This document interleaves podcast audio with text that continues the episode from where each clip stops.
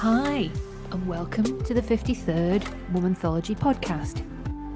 My name is Fiona Tatton, and I'll be your host. Womanthology is the digital, magazine, and professional community powered by female energy and ingenuity.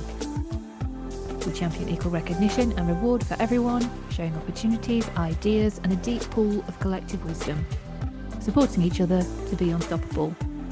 In this episode, I will be chatting with Professor Liz Bentley, Chief Executive of the Royal Meteorological Society. Liz shares her fascinating career journey from doing her own weather forecasts as a child to studying mathematics before going on to join the Met Office. She's also spent time forecasting weather for the military. She's trained other forecasters and she's managed the BBC Weather Centre and she's worked in environmental research before joining the Royal Meteorological Society as head of communications and eventually going on to become chief executive. She shares her career advice as well as suggesting ways we can all do our bit to help achieve our net zero aspirations. Inesh Santos is on her holidays again at the moment, so I'll be talking you through the new content in the written issue while she's away. A quick reminder that you sign up for the Womanthology newsletter by filling in your details on the front page of our website. That's womanthology.co.uk.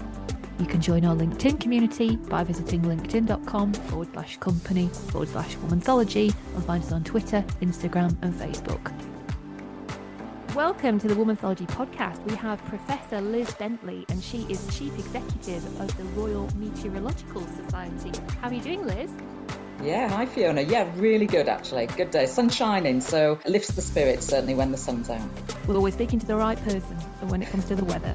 So I'm going to dive in, if it's okay, and start with the questions. So I'm going to start by asking you, please, can you tell us about your educational background and career to date? Yeah, so I guess let's go back to the beginning. I was born in Huddersfield in Yorkshire, which is in the north of England for those people who don't know Yorkshire particularly well. Huddersfield itself sits on top of the Pennines, which is a range of hills sitting up the spine of the UK. And so on top of the hills, I guess the weather was that bit more extreme and, you know, more exciting, I guess, for me. So I grew up in that kind of condition around me where, you know, the weather played a big part in my life growing up as a child again, those of you who've lived in the UK and are probably of a similar age to me will remember the summer of 76. It was very infamous, I think, here in the UK. Extreme heat wave, drought conditions. We had standpipes in Yorkshire, so no water in the house, had to go outside. I was just, you know, about seven or eight at the time and had to go and collect water from these taps outside for my mum to use in the house for food and for washing us. So the weather played a really important part in my life as I grew up. And so I went to school there. I was, I guess, more interested in science and mathematics. That's the thing that really interested me at school. Even walking to school, you know, we'd get really good snowy winters and deep snow, um, you know, horizontal rain because the wind was quite strong. And so you'd get to school, the front half would be soaking wet and the back half would be bone dry because of you know that driving rain as you walk to school. So again that weather was always playing a part in my life really. And so i got to probably about 13 14 and i my fascination in weather just grew and grew. And so i started to almost try and forecast the weather. I'd look at charts weather charts maybe in the newspaper and uh, try and forecast the weather and see if i could beat the weather forecaster that was on the tv for example I did at A level, I did maths, physics, and geography, which I think if you speak to most people who go into meteorology, that tends to be the subjects that they've studied at A level. And I guess maths was one of those uh, topics that I just, you know, I really understood. It was my language, numbers, equations, you know, it was, it's the thing that made me tick. So I carried on doing mathematics and went to the University of Newcastle in the northeast of England to study maths uh, for three years up there. And again, the weather in Newcastle was was interesting. On that northeast coast of England, it tends to be quite cold, particularly at winter, but particularly dry as well. And I think you know, resonated with the climate around me in Newcastle. That was something that really, you know, interested me. I finished my undergraduate degree in Manchester and decided to continue studying mathematics and went to Manchester at the other side of the Pennines from where I grew up. And yeah, I did applied mathematics, a PhD in applied mathematics at Manchester. And I was really fortunate there because the old maths tower, the department was an 18 story building. It's not there anymore. But my office used to be on the 17th floor, and the view I had of the Pennines over to the east, down across Cheshire, out towards the Wirral in the west. I mean, it was perfect for watching the weather. You know, weather systems coming in, showers developing, snow that might fall on top of the Pennines. It was wonderful. You know, I could spend time in the weather as well. So a career in meteorology was on the cards for me, I think, from my early teens. It built and grew, I think, even as I went into my 20s and through my degrees. And so straight after finishing my PhD in Manchester, I applied to work for the Met Office. And the UK Met Office is the main employer of meteorologists in the UK. There were lots of other organisations, but there were about 1,500 people work at the Met Office. So it was one of the key employers, certainly at that time, for meteorology.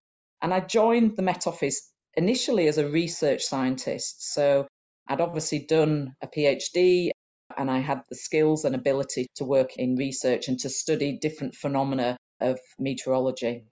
But quite quickly, I wanted to get involved with how that science was being used and interpreted and delivered to customers. So I asked if I could train to become a weather forecaster, and I went off to the Met Office College, which was based in Reading at the time, uh, and I did a forecaster training course, which took about 14 months in total. So it's quite a long course where you learn about weather, observing the weather, understanding how you know the weather develops, the equations, the mathematical equations we use to model the atmosphere and the ocean, the numerical models that we use to produce forecasts, and then how to interpret all of that and to deliver services to different customers. And so I trained to be a forecaster and I went to work in a number of different roles as a forecaster, but mainly within a military background, a defence background. So the first one was at RAF Brize Norton, which is in Oxfordshire in the UK. And I was working with the RAF who were flying all around the world. So they were interested not only in the weather in the local area to be able to take off and land, but also en route to different parts of the world. So my knowledge, I guess, global knowledge of meteorology really increased at that time. And then I moved to work with the army at a place in Essex on the southeast coast of the UK. And that the army range there, they were basically testing ammunition and setting off various bombs and making lots of noise. So they were not just interested in the weather forecast, but they also wanted noise forecasts, acoustic forecasts. So quite interestingly, the atmosphere can determine what the where the noise is going to go, but also if if the noise energy returns back down to the surface and provides, you know, extreme loud noise at the surface, which is loud enough to actually shatter windows. So they were really keen to avoid days when that noise would return back down and cause problems with, you know, people's conservatories starting to break because of the noise. Then I had my first child, so shift working was very much linked with weather forecasting. You had to get up early to do the forecast before people came into work. So I gave up shift working when I had my first child and I went into training weather forecasters and I moved to the Met Office College as an instructor and worked through a, variety of roles there before I became chief instructor. And the chief instructor was responsible for overseeing all the training needs of the Met Office and delivering that training and making sure that the college had the right people and resources to do that. So it was quite an important role within the Met Office. I then, after that, wanted a big change. So I moved to work at the BBC Weather Centre up at TV Centre in London at the time. TV weather had, as you go up to the late 1990s, TV weather in the UK, you probably had a couple of channels where you had a weather forecast at lunchtime and tea time and, and late evening. But then we were expanding, so we had online, we had the web, the web that was delivering forecasts. You had changed really in the early 2000s. So we started to get more channels. So what was called BBCI at the time and now has become 24 News channel. We were doing BBC World, so we were doing forecasts for around the world as well. Radio was growing. So the team at the BBC Weather Centre expanded significantly, grew about four times, about 400% in size, and they needed someone to manage that change, to manage that large team of people. So this new role came up and I jumped on it. It was really interesting. And I worked there for about four years, and it was a fascinating role to be involved with both the people, the transition to a much wider reach of services through TV, radio, and online, the graphics that were used on TV. We went from the weather symbols that many people remember to 3D graphics that you could almost fly through and see really what was going on with the weather. So, a really interesting place to work. And then again, after that, I wanted a complete change again. So, I went to work in government within the Ministry of Defence and I looked after their research acquisition. So, looking for research to be done in the environment that the military were working. So, that could be anything from the seabed through the oceans, through the atmosphere, out into space. So, again, it was a really large scale of areas that we worked in. And so the things that we'd look at were things like dust forecasting. So again, the military were working in places in the world where dust was a problem. We'd look after the climate change for uh, government. So any research that was done on climate change, there was about 10 million pounds worth of research going into climate change at the time and observations. So buoys that float around in the oceans collecting data, you know, the temperature of the ocean, for example, and how that fed back into the network. So a really interesting job. And then about 2008, I saw a role at the Royal Meteorological Society and came and worked for the organisation I'm still at. I started there as head of comms and I've worked through a couple of roles until I became the chief executive here in 2013. Wow, and what a fascinating career history. I could talk to you all day, Liz. One of the things that's really interesting is when people think about a career in meteorology, they instantly think about a TV weather forecaster and assume that's probably it. And boy, it isn't. There's a whole wealth of things that you can go into. Think of anything that you do where the weather has an impact. Um, people will need a meteorologist to support them, to work alongside them, to help get through the, the issues and the impacts that, that weather has on them. So you can go into so many different areas. And I've been fortunate to be able to step into a number of very different roles through the last 25, 30 years. Uh-huh. And if we are trying to imagine you in your role day to day as CEO, and I'm sure there's many, many different types of days, but if broadly speaking, if we were trying to imagine Liz at work, what would we imagine you doing? Yeah, so I guess let's start. The Royal Meteorological Society is the learned and professional body for weather and climate. So it supports the science of meteorology, but it also supports the people that work in meteorology. And we don't do any research and we don't do any forecasting. We're here to support the people that do the science and do the forecasting.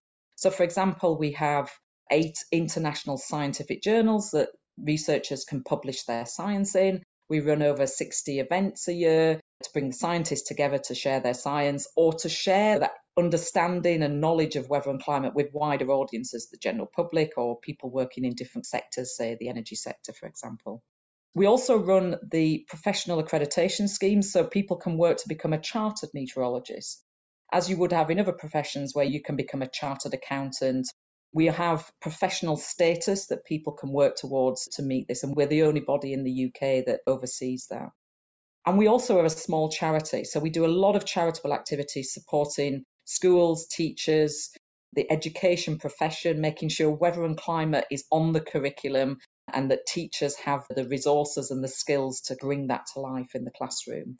And we do a lot of science engagement. So, again, just sharing that interest. Our mission, our aim is to advance the understanding of weather and climate. So, it's all of those things help to support that mission.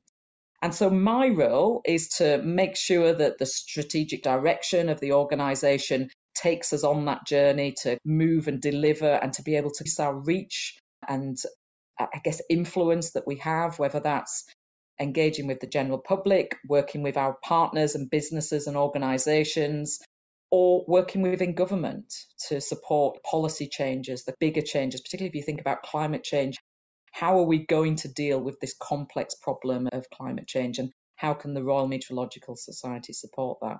So that's my role. I've got a small team of about 17 people in various different roles, helping to deliver those different activities. And myself and a board of trustees will oversee the governance and the strategic direction to help us to get towards that. And tell me about Met Matters, Liz. What's that all about?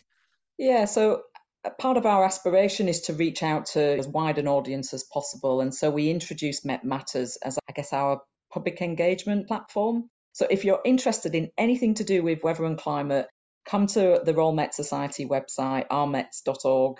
We have a tab at the top called Met Matters. There is absolute wealth of content And you can also register for a newsletter so you can keep updated. But content on weather and climate, current weather issues, people working in meteorology, for example, and join that conversation, join us in that interest around the world around us. Brilliant. Well, what we'll do is we'll put in the show notes as well all the details for that to make it really easy for people to get involved. So, what would you say are the key challenges that we face as we work towards net zero targets? Yeah, so there are a few things here.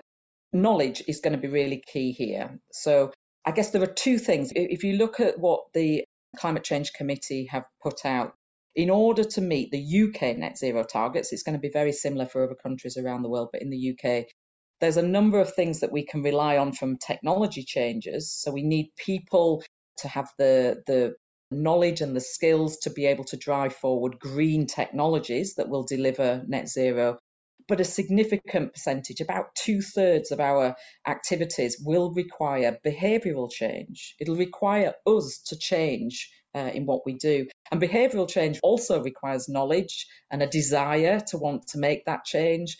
And I guess optimism and facilitation. So, I guess the technology around us to help us do that.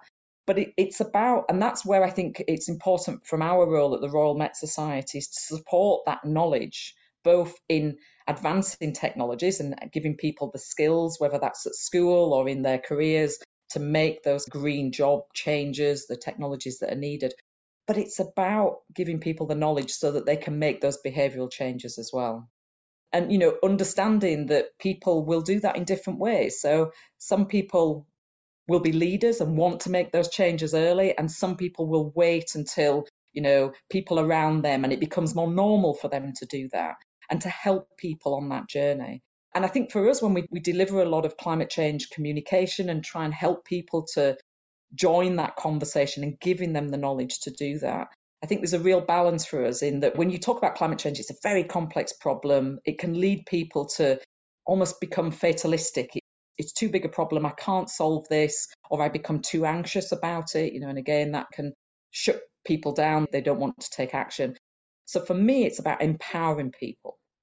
It's giving people solutions, actions, a call to action so that we can empower them to come on this journey with us, to change those behaviors, whatever context they live and work in, to move in a direction to get us to net zero.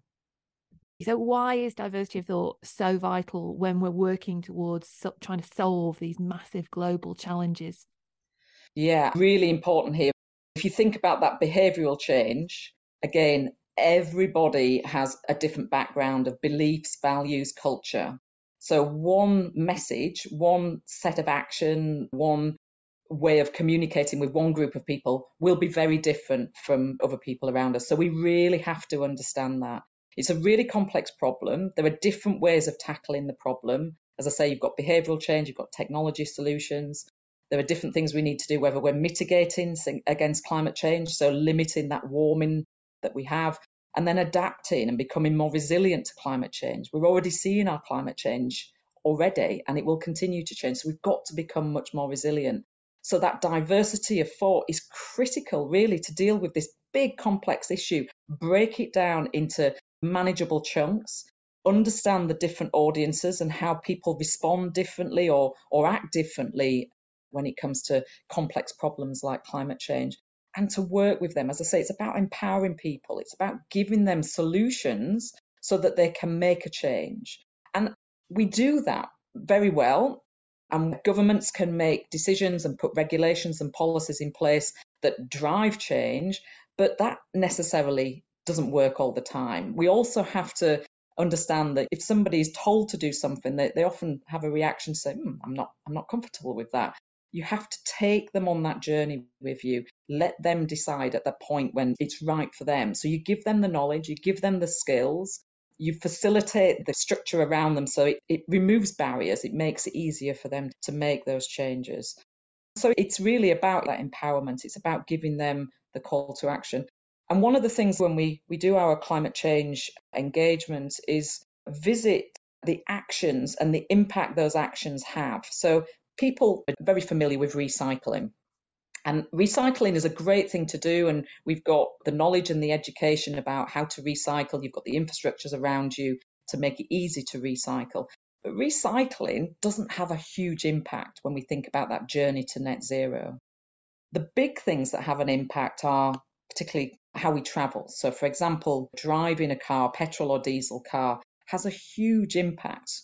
Uh, so, let me give you an example. An average person in the UK would have a carbon footprint of about eight and a half tons of carbon per year. And so we need to think about how we as an individual reduce that eight and a half tons of carbon per year. By driving a car, that's about 2.5 tons of carbon. So if you can stop driving a car or move to drive an electric car, you can make a huge impact. Recycling is about 0.01 ton of carbon. So it's important, it has, but it's a very small impact. And so people need to understand that we can do lots of things, but some things have a much bigger impact than others. And so it's about educating people and informing people. And I know aviation, so traveling by plane is, is something that's discussed a lot. If we can just reduce the amount of aviation flights that we make, particularly long haul flights, say to the US, for example, you know, if we reduce by one long haul flight a year, that's 1.5 tons of, of carbon. So you can see how just one flight can make a huge difference to our overall carbon footprint. And it's just understanding and having that knowledge helps us to make those informed decisions. And so I think that's why that where it comes with that diversity of thought, it's understanding the many different things, complex things that we can do, but having the right knowledge to be able to make those informed decisions. So, Liz, we touched on this a little bit already, but what is your advice to girls and potentially women as well who could be career changers, for example, who are interested in working in the weather space? How do we get more women into STEM subjects such as maths as well? So, I realise you're a mathematician. Yeah, I think the overarching thing for me is do a career that you love and almost it's a hobby that you get paid for and the being paid for is the bonus so that's the first thing and if you're fascinated by the environment sustainability the weather around us then meteorology potentially could be the career for you. As I mentioned earlier, there are so many different areas that you can go into. If you just think about research, you can look at small scale features. You could study fog and clouds and tornadoes, for example, or you could look at big scale things like the monsoon that affects, say, India, or big hurricanes that develop. You could look at things on different timescales, so things that happen in the next few days, the next few months, or the next few decades, and thinking about climate change, that's really important. So that's just research. You could also look at how you get involved in sharing that information with customers. So the weather forecaster role and developing services. You could get involved in aviation forecasting, marine forecasting, flood forecasting, so many different areas where those services, that information, giving it to a customer to help them navigate through the problems that are around them. And as I say, going into government, I worked within government, fascinating area to work with, and you can help to steer policy changes and make those big, big differences, I guess, at a national level. And then you could work in the UK or you could work around the world. So there's a real opportunity to move off into different areas. So it's about finding the thing that makes you tick, you, you really enjoy and you really love, thinking about how I guess you can move about, jump on any opportunity really to just delve off into something else, to just explore a different area as well. So don't be fearful of that. Just thinking about females in particular, look for female role models. Certainly, when I started out 30 years ago, there weren't many, but there were a few. Nowadays, there's many more. And there are many, particularly if you think of meteorology, in that early career stage, it's about 50 50. In fact, there's probably a few more women coming into meteorology than men at the moment. So maybe about 60 40 in that very early career, which is really interesting. But as you go through the generations, there's still, as you get to the people who've been more experienced and have been around a little bit longer, it's more skewed towards a male environment. So you might find there are occasions when you go to an event or a meeting where you may still be the only female in the room. And you need to just be mindful of that. I think it's about how you manage with that and how you deal with that. Because certainly when I first started out, that would happen on many occasions that you'd be the only person in that department or at that meeting or at that event. And I think there is that imposter syndrome that comes in. So you suddenly think, oh, should I be here? Uh, have I got the skills, the knowledge to sit in this environment? And yes, absolutely, you have. You need to be proud and confident of your own abilities there's also that feeling that you want to kind of fit in, so you try and be somebody else and not yourself. And again, be mindful of that. You'll move into that chameleon type position. And I think it's important that you recognize again that you're here, you've the right to be here.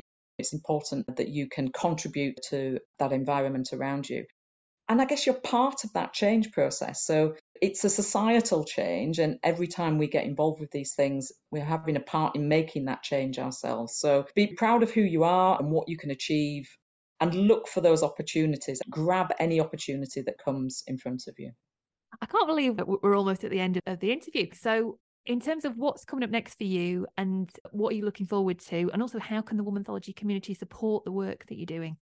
Yeah, so the next big thing, the Royal Met Society, is we're looking at our strategic plan for the next three years. So it's a really enjoyable process because it's taking stock of where we are, what works, what doesn't, but starting to do some blue sky thinking to think ahead about where we want to get to. So that's this year, there'll be a lot of strategic planning. There's also been an international focus over recent years. So we are the Royal Met Society in the UK, but we work with other Met societies around the world. Last year, we launched an African Met Society, so there's been a real focus in Africa. And that reached a pinnacle as we went to COP27, which was in Egypt last year. So we go along to the COPs, which are called Conference of the Parties. We had COP26 in the UK a couple of years ago, and we'll be preparing for COP28, which takes place in UAE uh, in December this year in Dubai. And our climate change communications is also ramping up. So that's something we deliver to different organizations to help people engage in that conversation around climate change. So if I'm thinking about the community out there and how you can help us, again, it's thinking about how we can support ensuring that we continue that conversation around climate change, whether that's in schools. So you may get involved in becoming an ambassador, a STEM ambassador, for example, going into schools to bring weather and climate to life in the classroom, to explain the importance of weather and climate. Because our aspiration as a Royal Met Society is that every child leaves school weather and climate literate. It's really important, I think, as we move forward in the challenges that we already face and will face, that school children leave with that knowledge. And if you're nervous about that, or you think, well, I haven't got the knowledge, then we're here to support you as well. So we do this climate change communication training. We deliver that to community leaders, people who are going out having that conversation to give them the most up to date knowledge around climate science, the impacts of climate change, and to give you the confidence to talk about this important topic. Well, Liz, it's absolutely fascinating speaking with you. So, next time I'm watching the weather, I'm going to think of you. Is that all right? You're going to be my muse. Yeah, but don't blame me for the weather. I'm only the messenger. uh, so I'm going to say thank you so much, Professor Liz Bentley, Chief Executive of the Royal Meteorological Society, for joining us today. It's been an absolute pleasure. Will you stay in touch with us? Oh, absolutely, yeah. And, and again, if anybody wants any advice and support, go to the Royal Met Society website. That would be my advice, and uh, reach out. Happy to chat about this fascinating topic. As Inesh Santos, our associate editor, is off on her holidays at the moment, I'm bringing you the news stories in the written issue on her behalf.